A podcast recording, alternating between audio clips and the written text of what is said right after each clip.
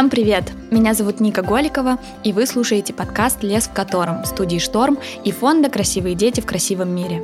Здесь мы будем говорить о том, как путешествовать, работать, воспитывать детей, да и просто жить, при этом помогая, ну или хотя бы не вредя природе.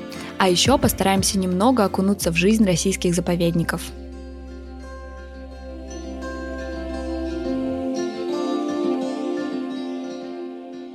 В этом выпуске мы поговорим о воде, по данным экологической организации «Друзья Балтики», в России не осталось ни одного крупного водоема, не загрязненного бытовыми или промышленными отходами и микропластиком. Поэтому мы разберемся, как нам беречь пресную воду, можно ли спасти загрязненные водоемы, как всеми этими проблемами занимаются на государственном уровне и что может сделать каждый из нас. Про все это я буду говорить с экологами Лизой Мериновой и Еленой Гречиной. Они коллеги, но специализируются в немного разных областях. Проблемы связанные с водными объектами, они общие как бы для разных стран. То есть везде есть какие-то загрязняющие предприятия, везде есть бытовые источные воды, канализационные, очистные сооружения, они всегда хорошо работают. Это Елена, руководительница программ наблюдения рек. Они помогают жителям Петербурга и Ленобласти следить за качеством воды в водоемах. И, соответственно, конечно же, проблема мусора, да, то есть она тоже есть везде, и мы, мы знаем с вами и про мусорные пятна, и про то, как э, особенно в крупных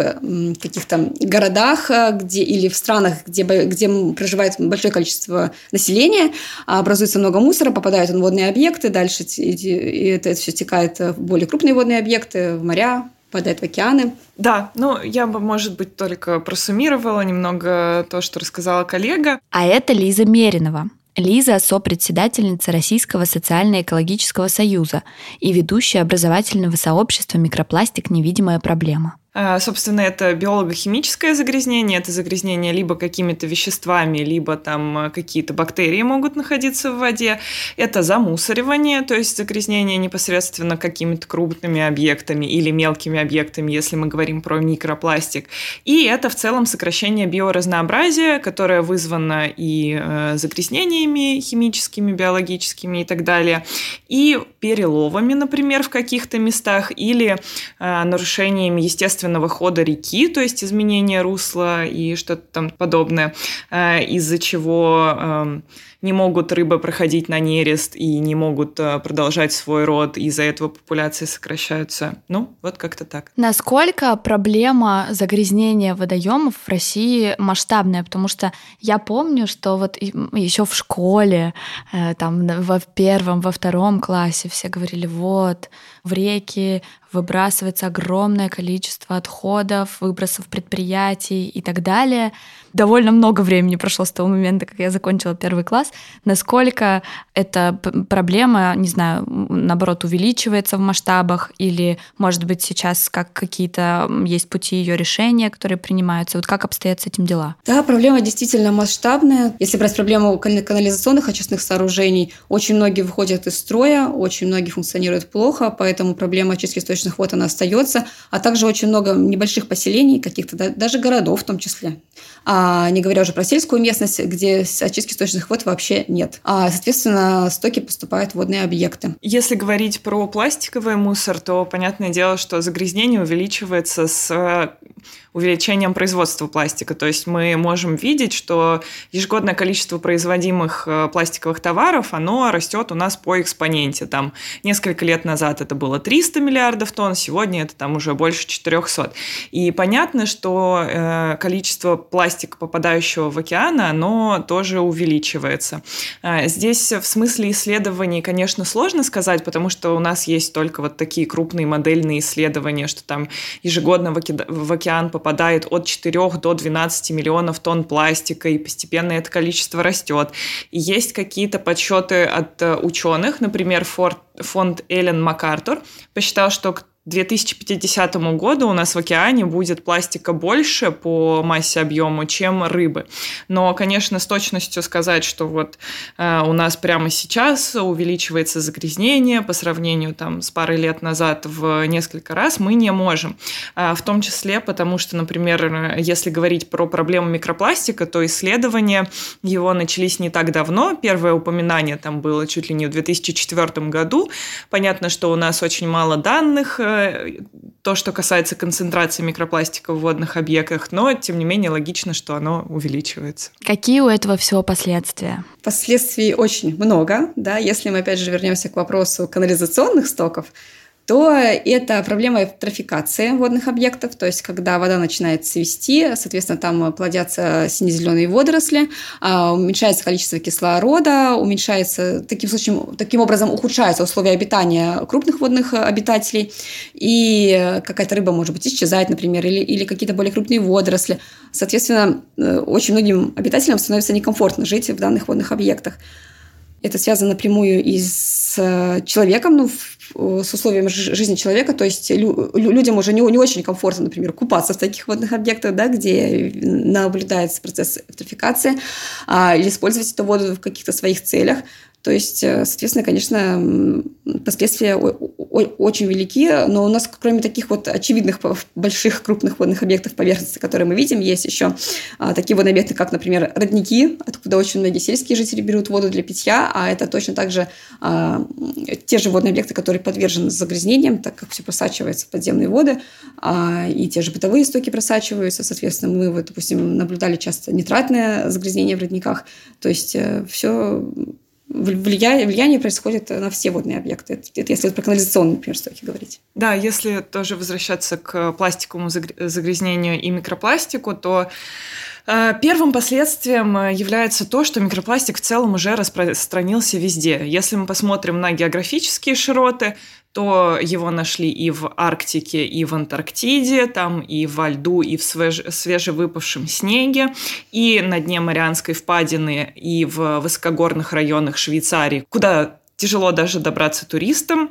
И вот это все распространение говорит о том, что в целом э, мы уже не сможем достать микропластик из окружающей среды, и единственное, что мы сейчас можем делать, это пытаться сократить темпы загрязнения окружающей среды микропластиком. Зачем нам это нужно? Вред э, микропластика можно обозначить э, такими проблемами. Он может оказывать токсическое воздействие, потому что на микропластик и на пластиковый мусор зачастую налипают там всякие органические органические Э, объекты, водоросли, бактерии, вирусы и так далее. И, собственно, микропластик переносит их в трофическую цепь, в рыбы или в... Дальше это может попадать в человека вместе с рыбой.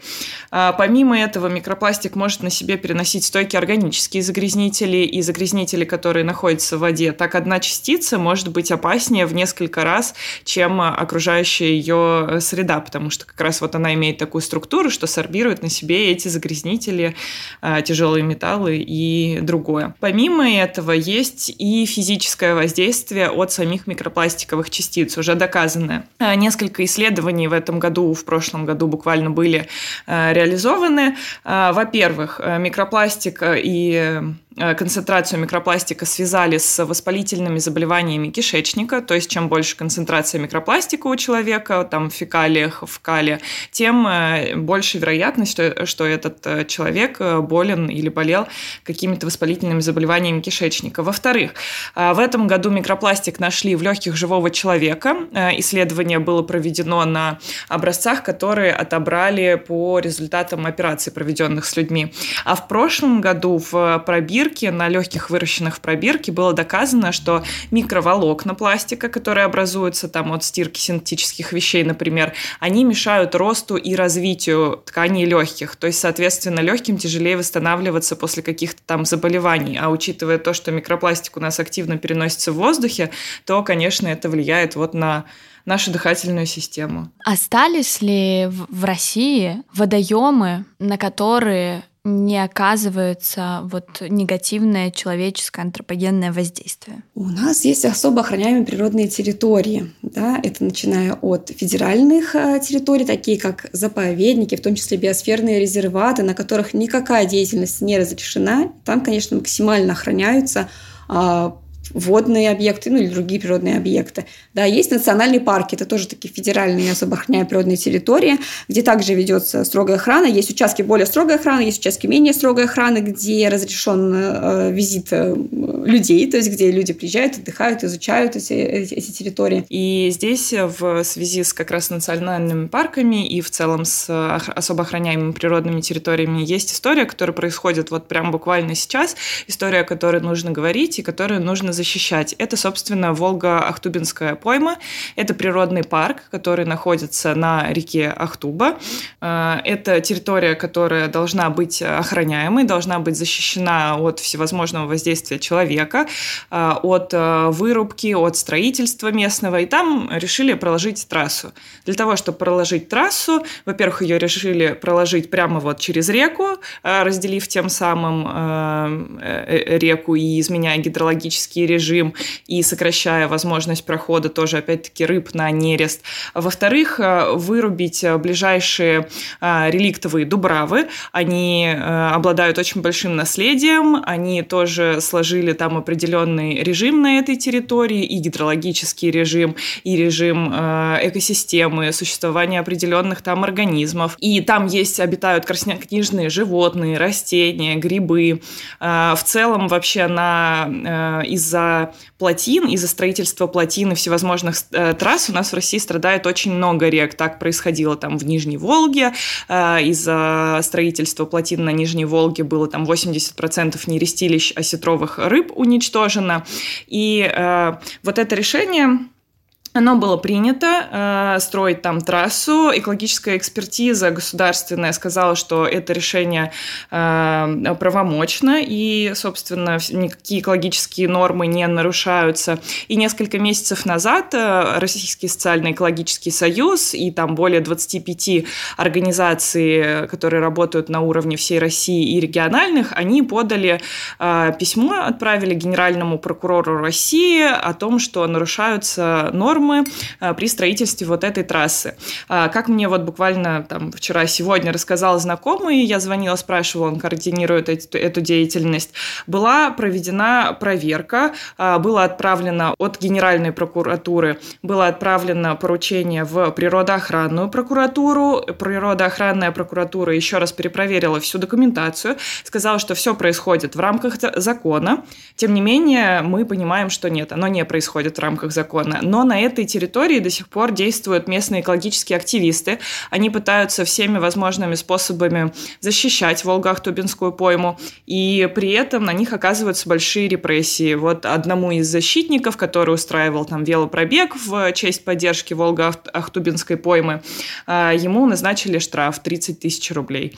То есть вот так у нас происходит с защитой экологических объектов и рек. Ну да, есть ощущение, я думаю, что многие слышат периодически про вот похожие ситуации и про а, ну, то есть как будто в разных регионах э, России периодически, точнее не периодически, мне кажется, довольно часто происходят вот эти покушения на э, природные объекты.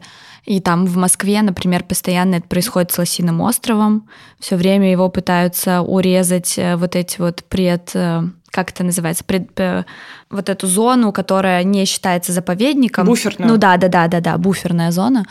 А, вот, все время пытается там что-то построить, что-то впихнуть, и все время активисты как-то пытаются это все отстаивать.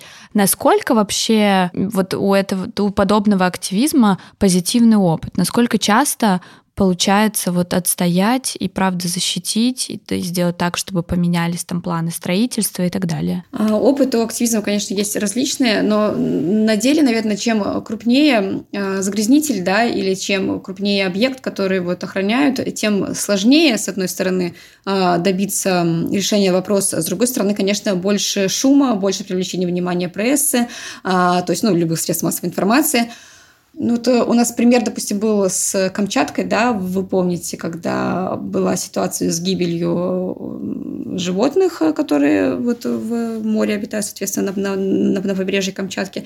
Там было очень много споров. В итоге вначале пришли к тому, что... Ну, во-первых, поднялся большой шум. Поднялся большой шум именно благодаря тому, что местные серфингисты, которые там купаются, которые там, ну, как купаются, плавают, занимаются серфингом, э, массово стали э, отравляться.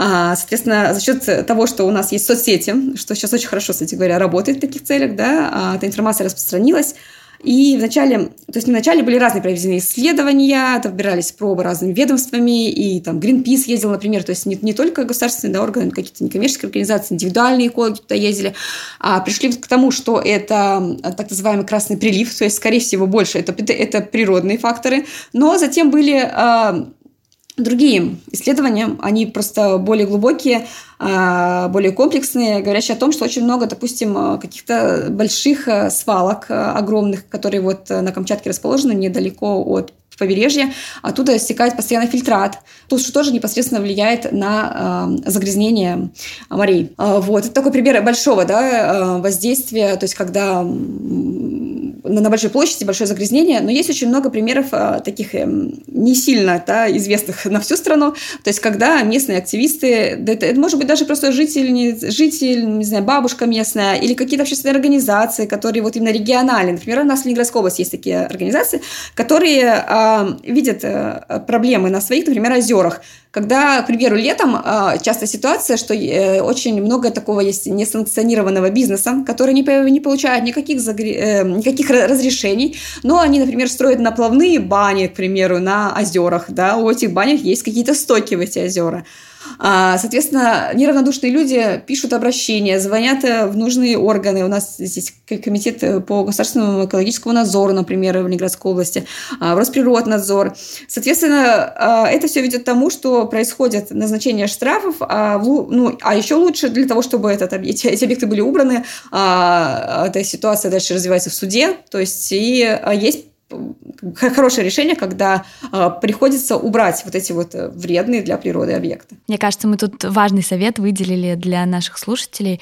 Обязательно не молчать и рассказывать, если вы что-то видите, что-то, что вам кажется ненормальным в существовании водоема. А вот э, отсюда вытекает другой вопрос. Вот, например, я или там любой другой житель э, любого региона России э, приходит на водоем в какой-то момент и видит что-то ужасное, я не знаю, кучу мертвой рыбы, или цвет водоема изменился, или там что-то еще произошло. Что ему делать? Вот куда ему позвонить, куда ему обратиться, ну, чтобы вот эффективно как-то это все сработало? Как хорошо, что вы задали этот вопрос, потому что мы как раз уже слышим этот запрос от местных активистов и от педагогов, которые участвуют вот в той самой программе наблюдения рек. И мы разработали специальный телеграм-бот, в рамках программы наблюдения рек, который помогает людям, во-первых, оценивать качество окружающей среды, и в том числе вот как раз водных объектов именно на воде у нас сконцентрирован бот, а во-вторых, он рассказывает, что дальше делать с этими данными, которые вы можете получить, и что делать в случае, если вот вы каким-то образом увидели там, если вы обнаружили серьезное загрязнение на водоеме. Просто пишите в бот, он называется водобот или River Watch бот, если писать на английском, английском River, река, Watch, наблюдать, бот в конце, соответственно. А, там есть меню, которое состоит из пяти пунктов. Это пункт СОС, в котором как раз собраны инструкции, что делать с водой, если все плохо. А, дальше там есть как раз пункты про общественные наблюдения рек, а, где вам предоставляются инструкции о том, как вы можете оценить какие-то параметры окружающей среды водного объекта непосредственно с помощью простых методов. Дальше там есть карта общественных общественного мониторинга, куда общественные наблюдатели из региона вносят свои данные там и какие-то загрязнения концентрации водных объектов.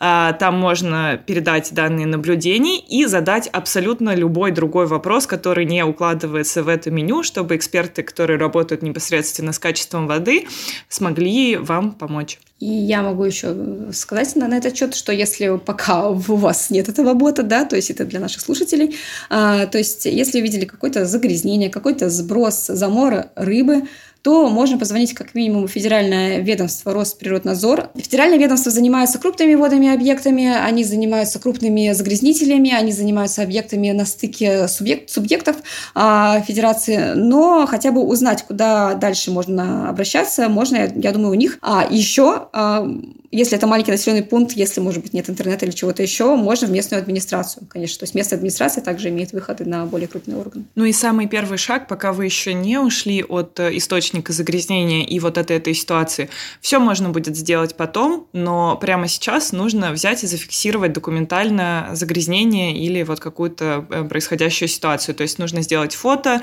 видео. Если вы видите источник или понимаете, в какую сторону идти, можно дойти до этого источника и опять-таки сфотографировать или заснять на видео. А все остальное можно будет уже сделать позже. Мне очень понравилась идея с ботом. Позаботиться о водоеме может быть очень непросто, если не знаешь, как действовать. Иногда неразбирающемуся человеку сложно понять, действительно ли с рекой или озером у дома что-то не так. Но если вы заметили хоть малейшие изменения, в первую очередь, как сказала Лиза, надо их зафиксировать. Если вы видите мертвую рыбу на берегу, изменение цвета воды, все что угодно, что кажется вам странным, фотографируйте и обращайтесь в бот. Там можно задать любой вопрос, поделиться опасениями и узнать, как повлиять на ситуацию. Ссылку на бот мы оставим в описании.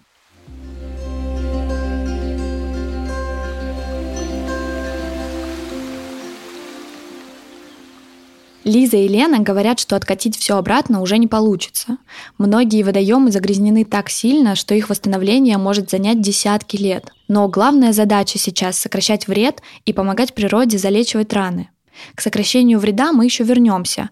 А вот что сказала Лиза про то, как можно помогать водоемам восстанавливаться. Например, то, что касается рек, есть такие методы, называются фиторемедиация, когда мы с помощью какой-то растительности пытаемся помочь реке очиститься от загрязнителей. То есть мы высаживаем, например, по берегам реки или мы высаживаем непосредственно в реку, там на какие-то плавучие конструкции, специальные растения, которые вытягивают вот какие-то загрязнители и тем самым очищают реку и плюс повышают биоразнообразие, за счет этого начинает восстанавливаться экосистема. Из-за загрязняющих стоков водоемы покрываются илом и зарастают, а разнообразие рыб из-за этого сокращается.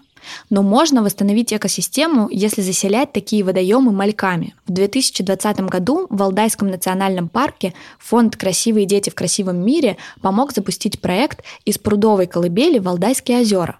В парке вырастили одну тысячу мальков сига и пять тысяч мальков щуки, а потом заселили ими водоем. После этого сотрудники провели научные исследования и выяснили, что рыбки прижились. Фонд «Красивые дети в красивом мире» поддерживает этот проект и регулярно выделяет средства на его осуществление. Помочь фонду, чтобы он мог продолжать поддерживать этот и другие экопроекты, вы можете на сайте. Ссылку мы оставим в описании.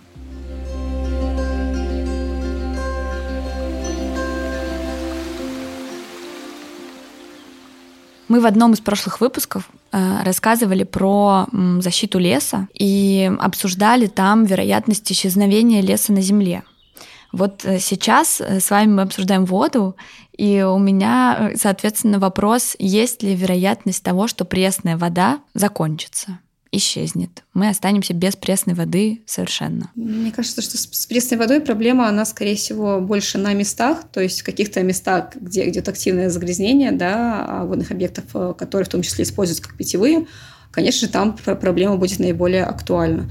А, вот. А, ну, те же э, ледниковые запасы пресной воды пока есть, хотя, несмотря на изменение климата, конечно же, и те льды тает также, но а, там у нас э, очень любят хвалиться да, в стране, что у нас есть самое крупное озеро Байкал, там большой запас пресной воды, хотя, конечно же, оно и очень загрязнено, и очень страдало, в свою очередь, в том числе от э, ЦБК Байкальского.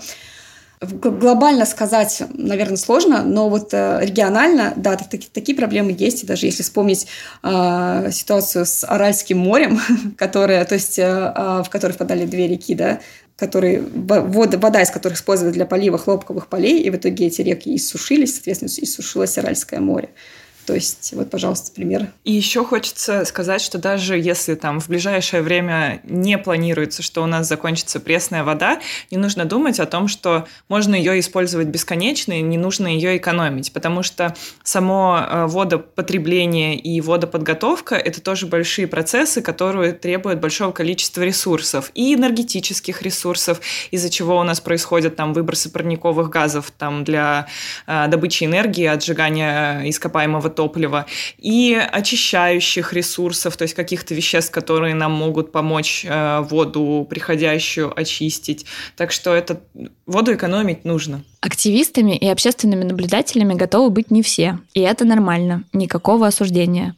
Но главный вклад в сохранение водоемов, а значит и своего здоровья, который мы можем сделать, это изменить некоторые свои бытовые привычки – да, действительно, если экономить воду в домашних условиях, это в том числе да, выключать, когда не нужно, это установка аэраторов на, на, на краны. Ну, что, ну, в принципе, сейчас, конечно, все а, краны, они идут уже с аэраторами встроенными, да, но очень во многих старых домах их нет. А если устраивать, э, если использовать специальные душевые насадки с переключением режимов, это может все позволить экономить до 20% воды, соответственно, а, что способствует экономии электроэнергии, уменьшению выбросов парниковых газов, да, если электроэнергия идет от сжигания э, ископаемого топлива. Вот. И по поводу загрязнения, то, конечно, тоже, то есть э, меньше объема, возможно, тогда будет меньше нагрузка на те же очистные сооружения, которые чуть дольше могут прослужить. Очень важно, например, при той же стирке и мойке использовать наиболее экологически безопасные хозяйственные средства. Например, если мы говорим про порошки стиральные, то очень часто порошки у нас а, продаются с фосфатами. А как раз фосфаты и нитраты – это основные компоненты вот стоков канализационных, то есть это то, что образуется от нашей жизнедеятельности, да, от жизнедеятельности, в том числе сельскохозяйственных животных. И, соответственно, вот фосфаты поступают в том числе от порошков. Очень важно в магазине, когда идешь, э, смотреть на упаковочку, выбирать порошки без фосфатов. А также средства для мойки тоже старательно стараться без поверхностных веществ агрессивных. То есть, в принципе, есть еще а, эко-сертификация. Это, например, у нас в России это листок жизни, а, и можно выбирать э, средства с эко-сертификацией. Есть даже специальное приложение для того, чтобы проверять, а, правдивая ли сертификация на упаковке или это какая-то ложная, кем-то выдуманная. Вот. Это тоже такой способ вот, э, э, экологизации своей жизни, соответственно, уменьшения стоков. Да, и если говорить опять про крупный пластик, микропластик и так далее, Понятно, что главная мера, которую рассказывают все экологи сегодня, это отказаться по максимуму от использования одноразового пластика. Это то, у чего в основном есть альтернативы. Самый простой совет.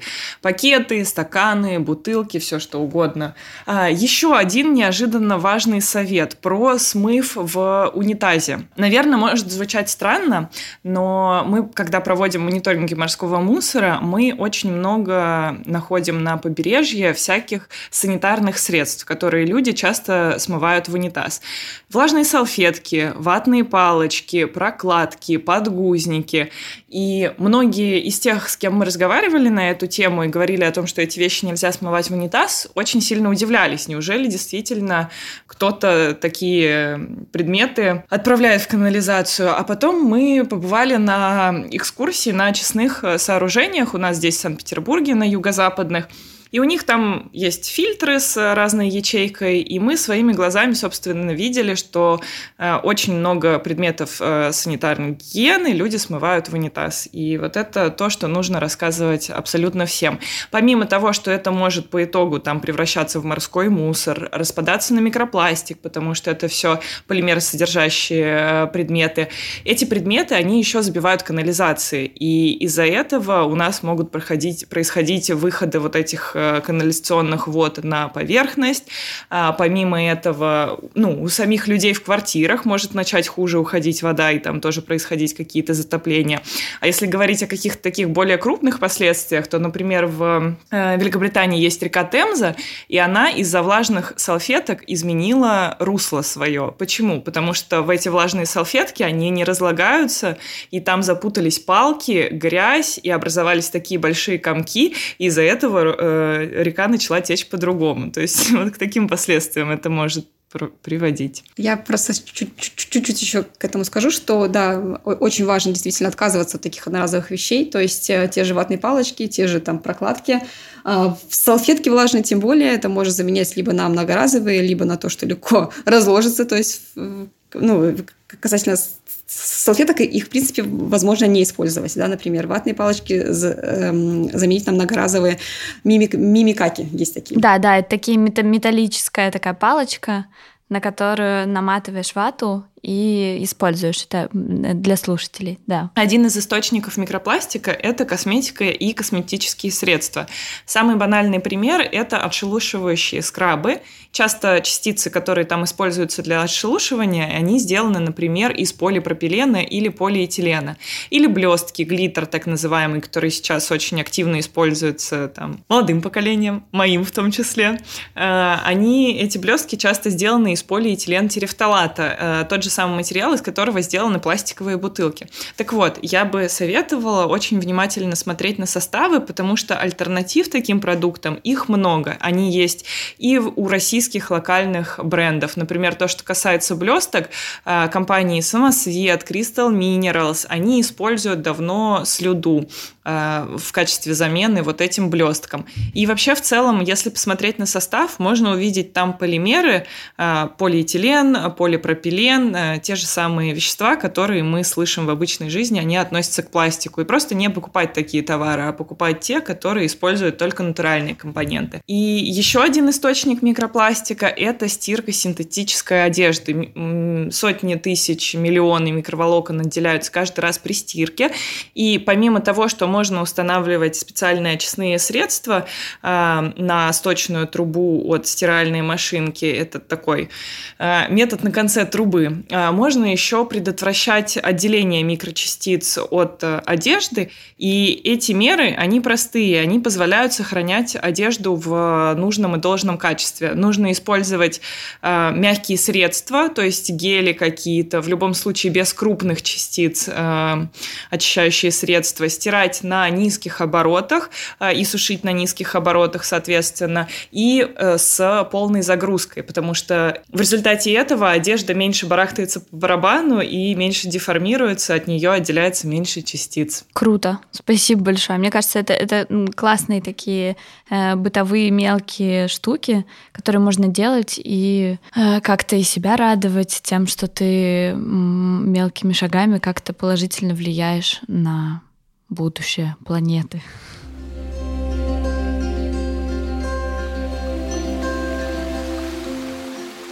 Изменить привычки, последствия которых загрязняют водоемы, не очень сложно. Три главных правила. Не расходовать воду зря, сократить количество пластика и следить за тем, чтобы вещи, которые не разлагаются, а это влажные салфетки, блестки, ушные палочки, не попадали в канализацию. Если большинство людей начнет следовать этим правилам, это уже очень сильно сократит наш экологический след. А если только такого вклада вам недостаточно, можно следить за водоемами в своем городе, убирать мусор с берега или финансово помогать программам, которые защищают озера, реки и моря от загрязнения.